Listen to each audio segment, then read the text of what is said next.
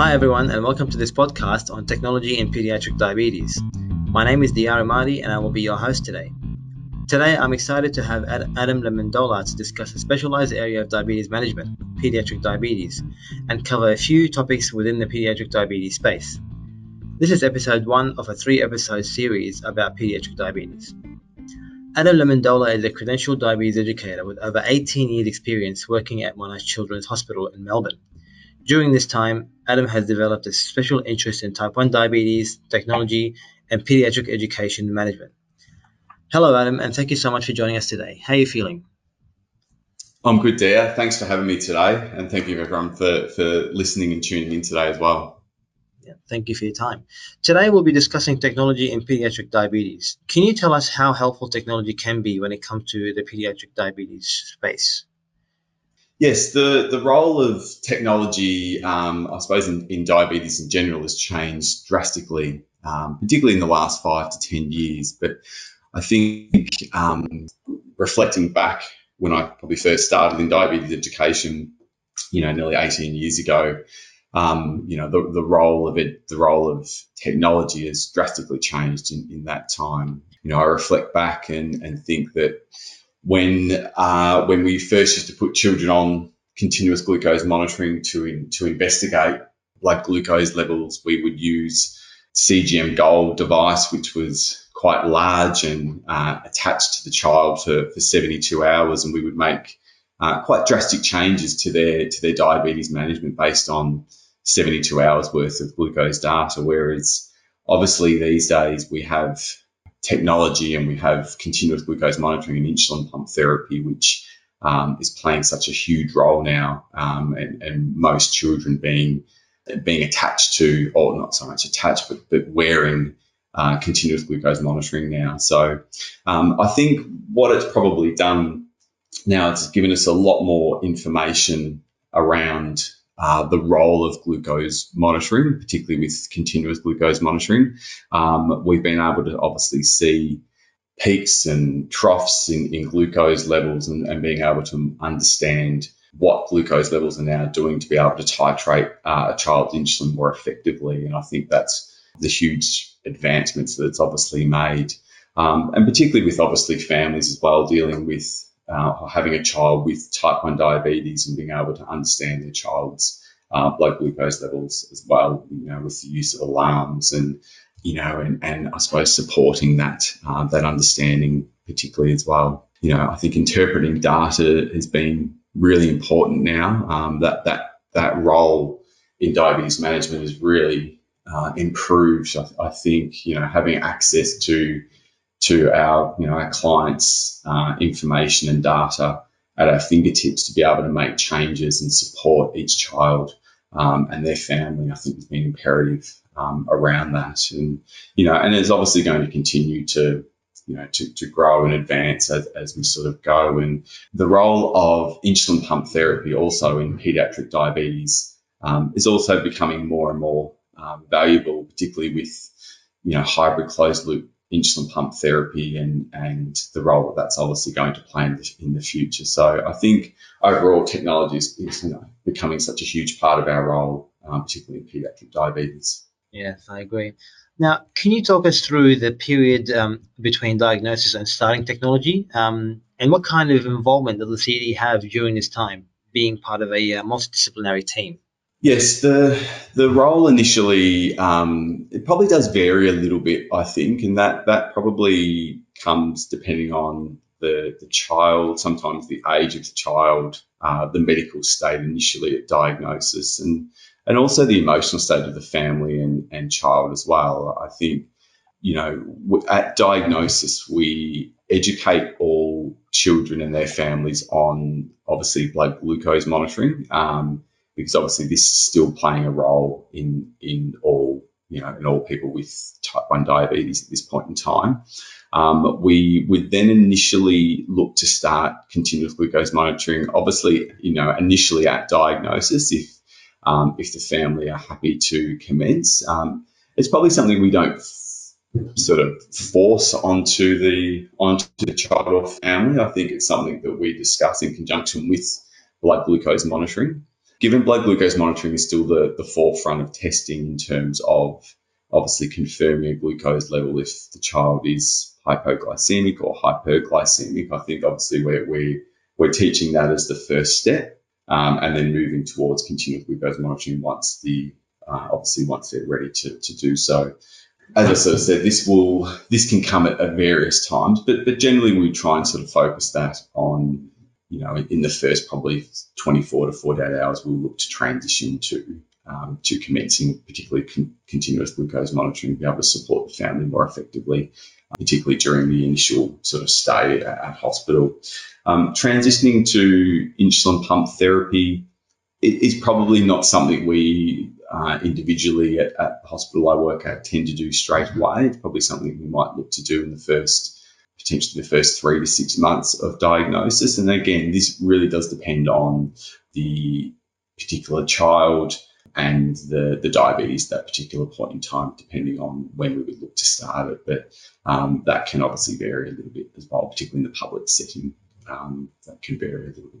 Now, um, moving on to, uh, I suppose, the role of the C D E when starting technology, um, how does the C D E go about educating and preparing a paediatric client, including family members and parents, about the use of technology? There's there's a fair bit to take in. It's quite a stressful time. What are some of the techniques that you find helpful when it comes to that time? Yeah, it's a good question. I think that initially, um, probably like I, I sort of touched on, the role of technology obviously is really valuable in, in educating and preparing a, a paediatric client. However, I think ensuring they have an appropriate understanding of the role of um, technology obviously is really important also. So, you know, I think that when we initially put somebody on continuous glucose monitoring, obviously there's initial overall education of of the device, which we obviously discuss, and, and also the type of device that that they're obviously wanting to use. So, you know, is it a Libre, is it a Medtronic sensor, or is it a Dexcom sensor, and um, each of the different roles that they play, um, the use of whether they're going to be using a phone to uh, receive that data or an actual receiver, so discussing the, the, the variance in those different types. Then also the interpretation of data as well. I mean, I think that we put children on continuous glucose monitoring, for instance, um, and there's a lot of data to interpret. So, so I think having an understanding of sometimes what that data means and also how to interpret that data, because I think quite often we put children on continuous glucose monitoring and it can really overwhelm some of the parents and, and sometimes even some of the children in terms of the amount of data that they're they're already, they're, they're, they're all, all of a sudden being able to sort of look at, and um, so it can become quite overwhelming at times.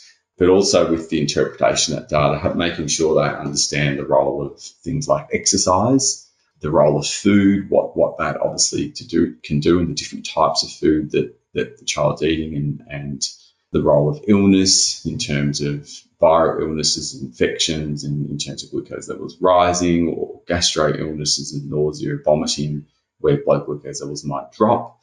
Also, the the, the we, we sort of do focus a little bit on arrows and trends and what blood glucose levels doing uh, to do do and, and the role of what they sort of play as well. So not to sort of panic if there's an, there's an arrow going down and what that might mean depending on what the glucose level is, because obviously we do find uh, a lot of families and or children might um, overcompensate with the role of whatever the glucose level is and whether there's an arrow there. So it's making sure they understand what those two mean and when to then jump in and act on what that glucose level is, depending on the trend of what is actually going on. We also have to look at things like the role of, or just the ease of use of technology. You know, some families or the children might not. I mean, kids obviously these days are, the uptake of technology um, is quite easy for them, but sometimes the parents might not be so much. So, so ensuring obviously that they have an understanding of how to use the technology, Um, how they implement it onto their phone and download everything that's obviously appropriate as well. With children, obviously, we need to understand the role that thing that, that areas such as childcare, kindergartens, and schools will also play in this. You know, ensuring that they that when we think about the device we're putting the fam- the child on, that we take into consideration the the external um, the external resources that are going to be playing a role in this as well, such as the um, such as schooling and how comfortable and how appropriate it is for the school to be supporting these devices as well.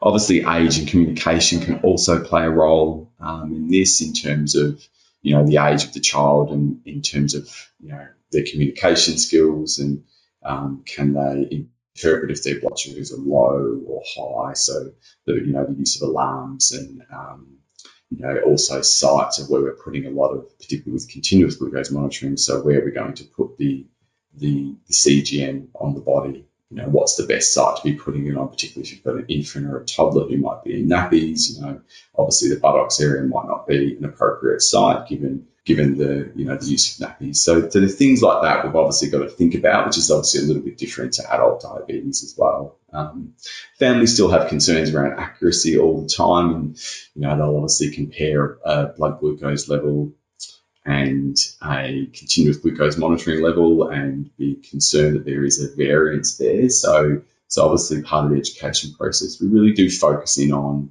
making sure they understand the difference between a blood glucose level and a continuous or a, C, or a sensor glucose level and the role of interstitial fluid, and that slight sort of lag time that, that, that there obviously can be and the variance there as well. So, and then obviously skin issues can also play a, a, a role. So, you know, that's something we, we sort of do focus and, and watch, particularly with with children with continuous glucose monitoring. So, you know, and, and that, I suppose that answer there probably focuses on the, the role of C G M. Um, insulin pump therapy, again, is a is another myriad of, you know, when we're educating, preparing somebody for insulin pump therapy.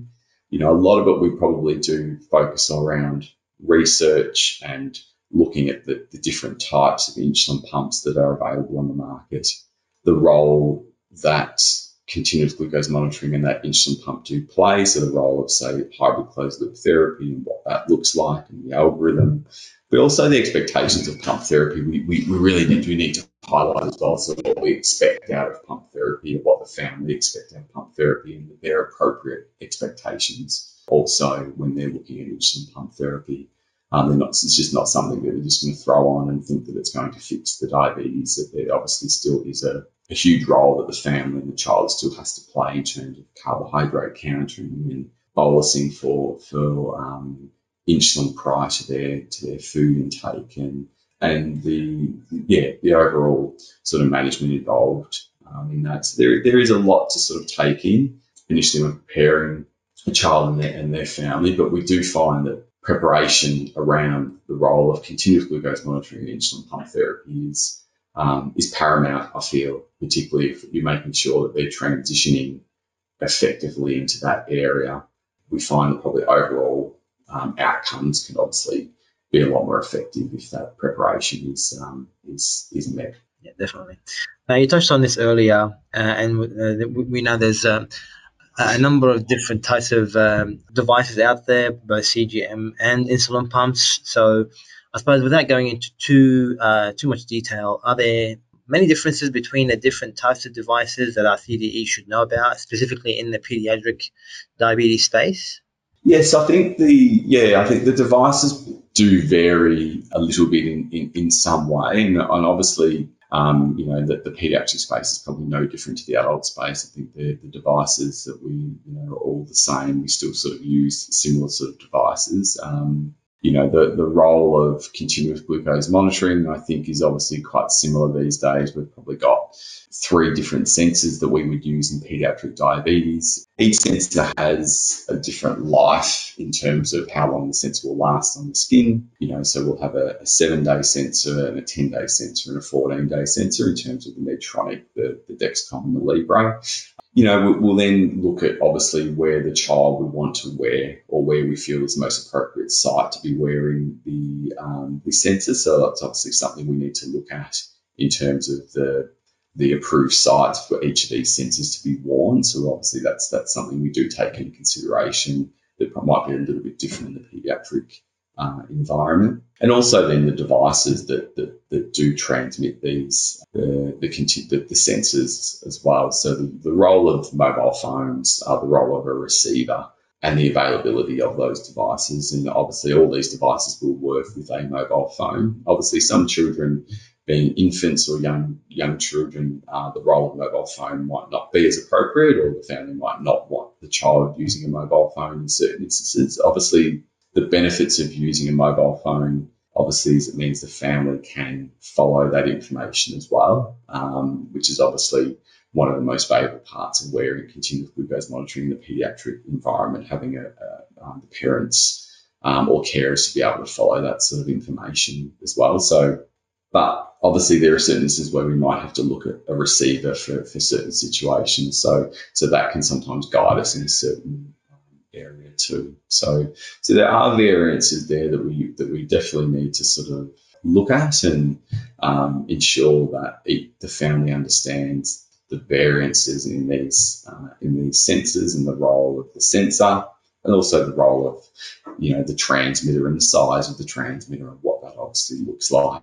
If if we're then looking at insulin pump therapy, yeah, you know, touching on that, we, we probably look at four different main insulin pumps um, currently at this point in time, being the Medtronic seven eighty, the the, the T-Slim um, with you know Control I Q, the Ypsomed uh, insulin pump, um, and the and the Omnipod insulin pump. And obviously, they're all uh, they're all very different. They all have you know, they all work slightly differently in conjunction with continuous glucose monitoring um, and the role of, you know, the, the automated insulin pumps in terms of hybrid closed-loop therapy. And, and that's probably one thing we, we really do focus on now in terms of making sure that families do understand the differences between these devices, um, you know, looking at comparison charts between the two and understanding that, you know, each insulin pump will have obviously a specific sensor that will work with that insulin pump.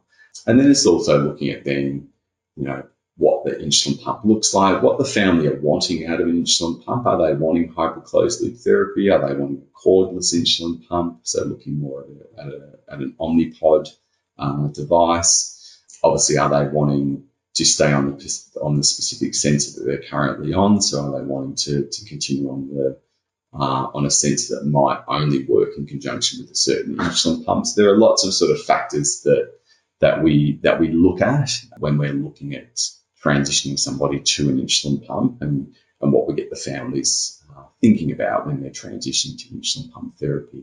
Because obviously we want to make sure that they're making the the right decision for their for their child. So we really try and support them in that decision making, but we're also um, mindful that we want the family to have that choice as well. We don't want to sort of force them into a particular, into a specific device. Um, so ensuring that they do research each of these um, each of these specific insulin pumps. So you know whether that's going to the particular website, whether it's meeting with the company representative of each of those insulin pumps, um, meeting with the diabetes team. So the diabetes team can can show the the client, the family, each of these insulin pumps. And then looking at the pros and you know what the, each of these insulin pumps do do and how they manage, and the you know even down to the nitty gritty of the you know how much insulin we can use in each of these insulin pumps in terms of using the hybrid closed loop therapy. Because obviously in paediatric diabetes we have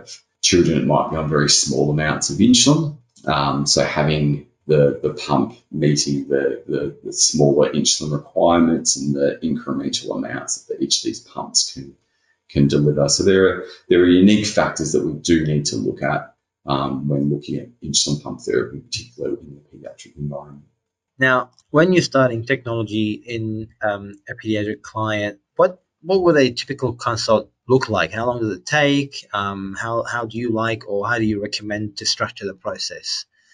Yes, I think in and this probably varies. I think for all individuals, and and you know I can only speak for for myself and uh, and my team or myself when I work individually. You know I, I probably spend the initial process. I, I, I probably get the client and family looking at the what device they initially want to go on, obviously, which we've sort of touched on. You know what the specific devices they are. So that's the what it would, the initial process would obviously look like.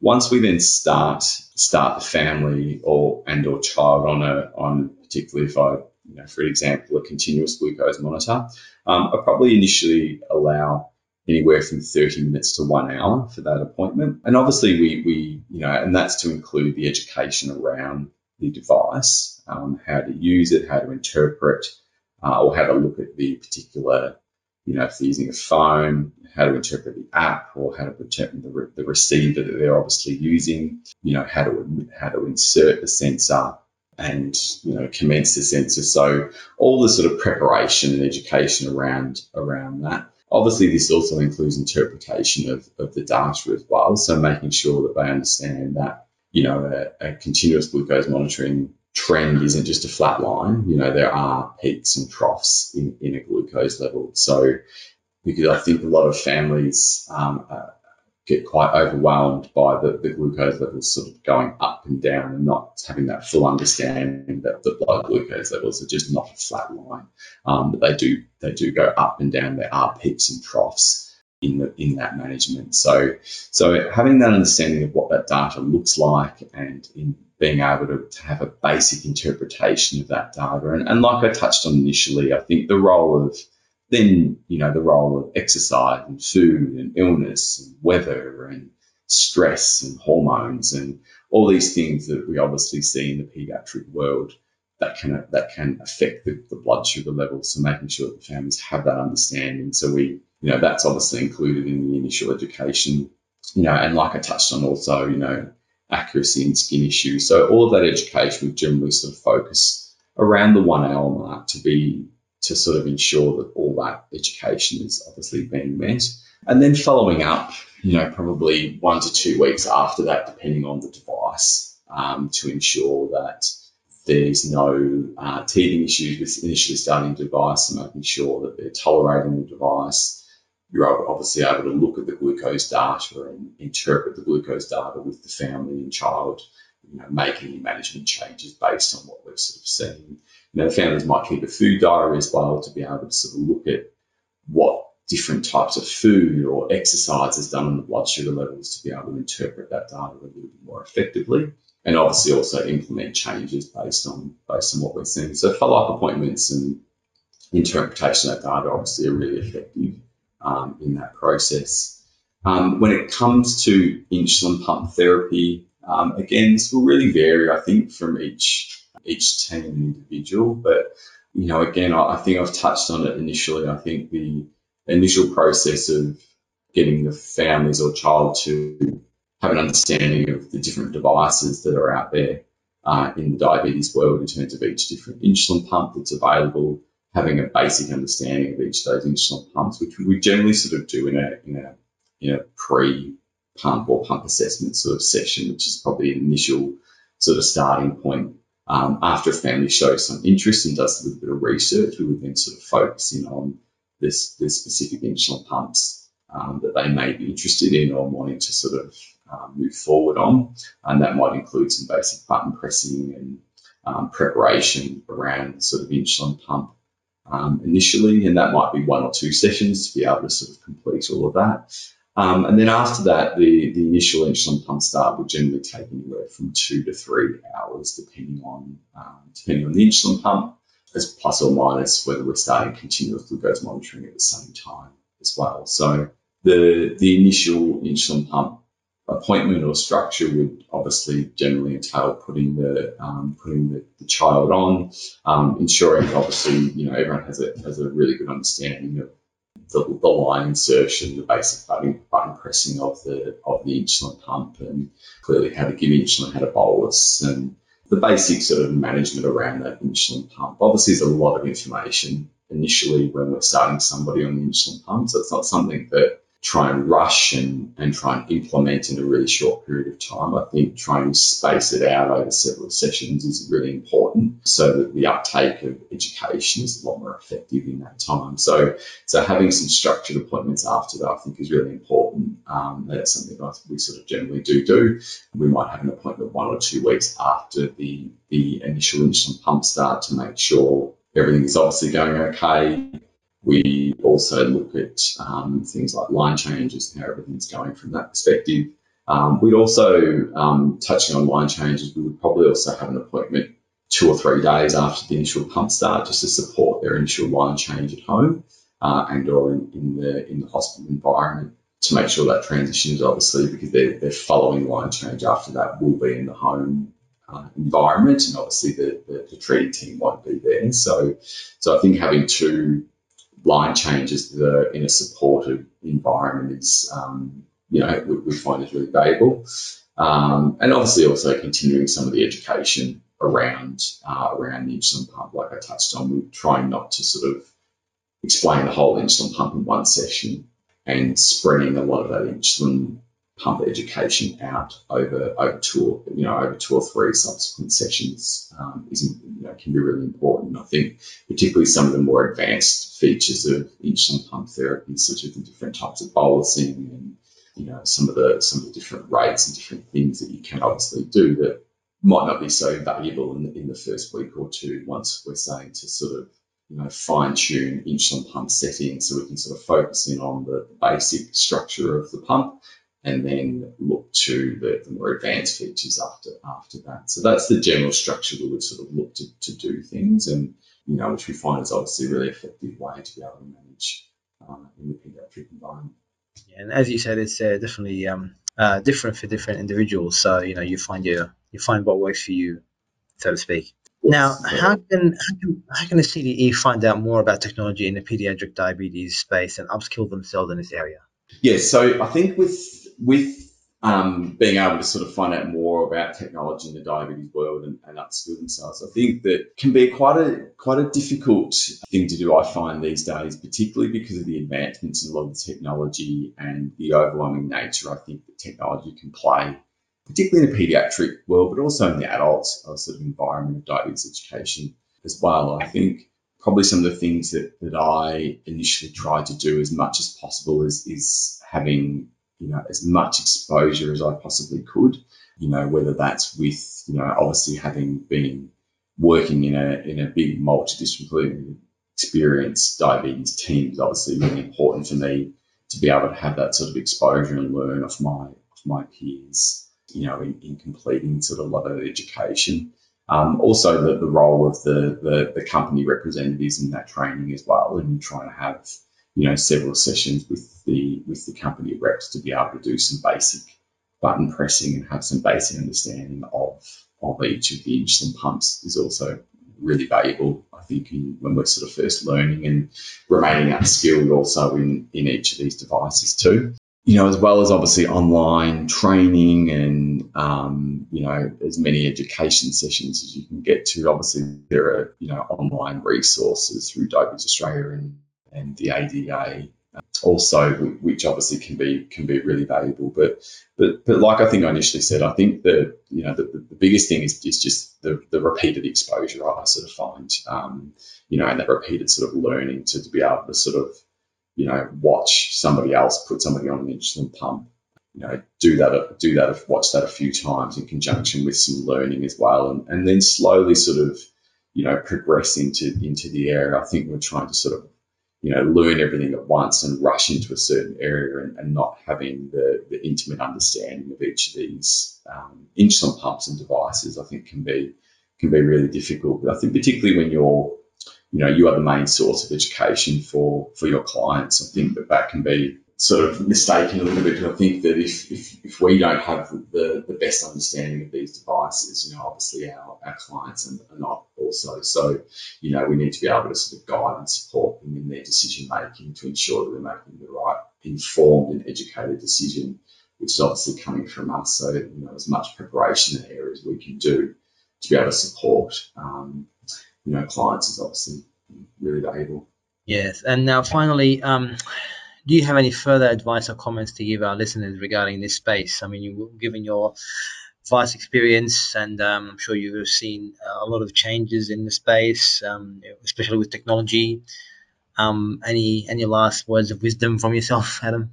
Yeah, I think, um, look, it's, it, it is a really changing landscape, and, and one that, that I find is probably the, one of the more challenging areas in diabetes at the moment, particularly in paediatric diabetes. I think we, we're expected to know each of these devices, and we're expected to understand how each of the algorithms work and how each of the, the, the continuous glucose monitors works. There, there is a huge expectation put on, you know, diabetes educators um, to, to have that understanding, you know, of all of the relevant technology and appropriate technology to use in this sort of field. And um, I think that's one of the, the biggest challenges that, that we're going to probably, it's going to continually sort of be expected of us in the future as well, to be able to remain upskilled and updated in this, and, and ensure that the, the appropriate updated evidence-based resources and, um, you know, are given to, to